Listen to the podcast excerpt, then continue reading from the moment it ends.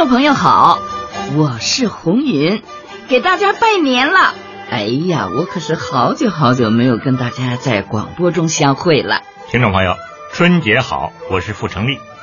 二十多年前呢，红云和我曾经主持过一档节目，叫做《午间半小时》。我们俩也想像当年一样，这个时段的年俗小板块，跟大家说说贴门神。画上的是什么？门神吗？门神是干什么的？门神是保护家的。春节前，一部以中国传统过年风俗为题材的动画电影《小门神》，那是一路走红啊。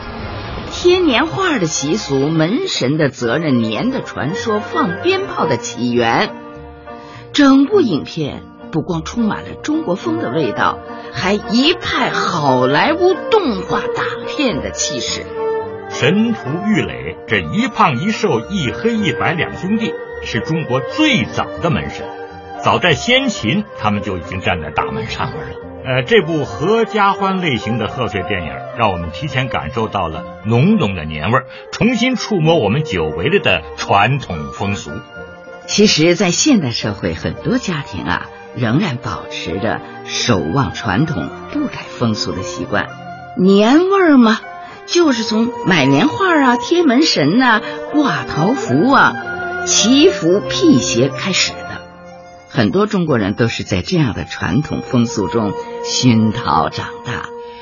神仙要不从人变来，要不就从人的心里长出来。大门神，人家还记住我们呢。如果天下乱了，人家又需要门神的保护了。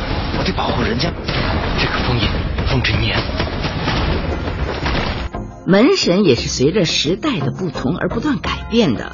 郁垒神荼那是先秦门神，到了唐朝呢，钟馗又加入到门神的队伍。元代以后，秦琼和尉迟敬德两位唐朝的大将成为最受认可的门神，还有关羽、张飞、赵云这些忠诚正气十足又有本事的人都当过门神。还有包拯、岳飞、文天祥、海瑞，嗯，这些人呢也被人们供奉为门神。这其实很好理解，人们贴门神呢为的是驱凶驱邪，不管是钟馗的一夫当门，还是秦琼敬德的分手左右，他们都是威风凛凛，一身正气。年是远古怪兽，威力无穷，变化多端，跟贴门神有异曲同工之妙的是放爆竹。据说啊，年这种怪兽如果没有噼里啪啦的爆竹声，那是绝不会被降服的。汉朝的神话志怪小说就有放鞭炮驱邪驱怪兽的传统风俗。对，不管贴门神还是放鞭炮，这些都是古代百姓因为渴望生活太平而自然萌生的风俗。从中啊，我们也可以看出这个门道了。要制止邪魔歪道，不但要靠门神凛凛正气的威压，还得有二踢脚、冲天炮这样爆竹般的声势震慑呀。